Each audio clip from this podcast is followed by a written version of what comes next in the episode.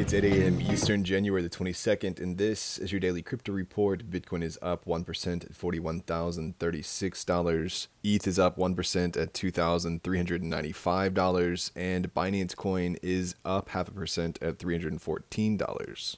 What works so well that it's basically magic? Bitcoin mining, USDT in the top three. What about selling with Shopify?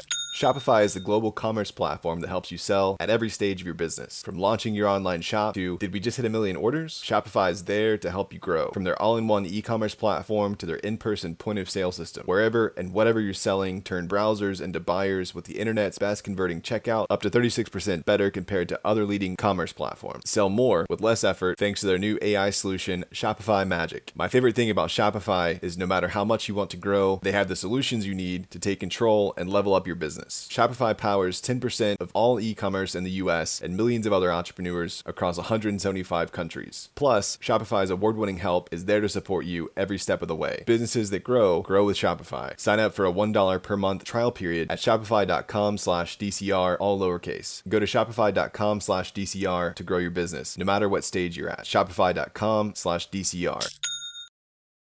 Well, Terraform Labs is filed for Chapter 11 bankruptcy in the U.S. bankruptcy court for the District of Delaware. The company's estimated liabilities and assets fall within the range of 100 million to 500 million. Terraform Labs is known for creating the algorithmic stablecoin Terra USD and the cryptocurrency Luna, both of which experienced a collapse in May of 2022. In February of last year, the U.S. SEC charged the firm and its former CEO Do Kwon with fraud. The bankruptcy filing is aimed at managing ongoing legal matters such as the SEC lawsuit and pending litigation in Singapore. It allows the company to maintain its efforts to support the community through infrastructure, products, and ecosystem development. Kwon is currently awaiting extradition from Montenegro with his U.S. trial scheduled for late March.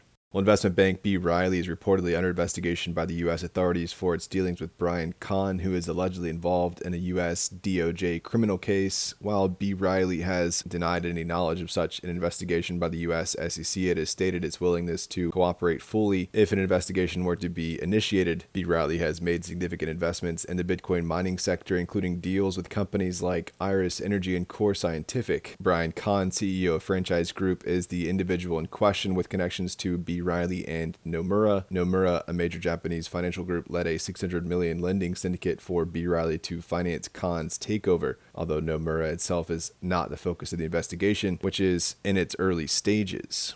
Ondo Finance, a US based provider of tokenized securities, has announced the opening of its first office in the APAC region. The company currently offers three tokenized products, providing exposure to US based asset classes like US treasuries and money market funds. Ondo aims to meet the growing demand in APAC for exposure to US assets through tokenized products. Ajwan Koza, formerly associated with Tether and Bitfinex, has previously has been appointed as the vice president of business development for the APAC region. Ondo recently launched USDY, a tokenized note secured by U.S. Treasuries and bank deposits in collaboration with the Mantle Network. And finally, Eli Regalado, a Denver pastor, and his wife Kaitlyn are facing a lawsuit from Colorado state regulators for allegedly cashing out over 1.3 million from the cryptocurrency INDXcoin which they founded and using that cash out for personal expenses. In a video, Eli Regalado admitted to cashing out the funds with half going to the IRS and the rest spent on a home loan remodel which he claims was ordered by God. Regalados are accused of misleading investors by promising the funds would support charitable causes. Their bank accounts have been frozen and they are scheduled for an initial hearing on January the 29th in Colorado District Court.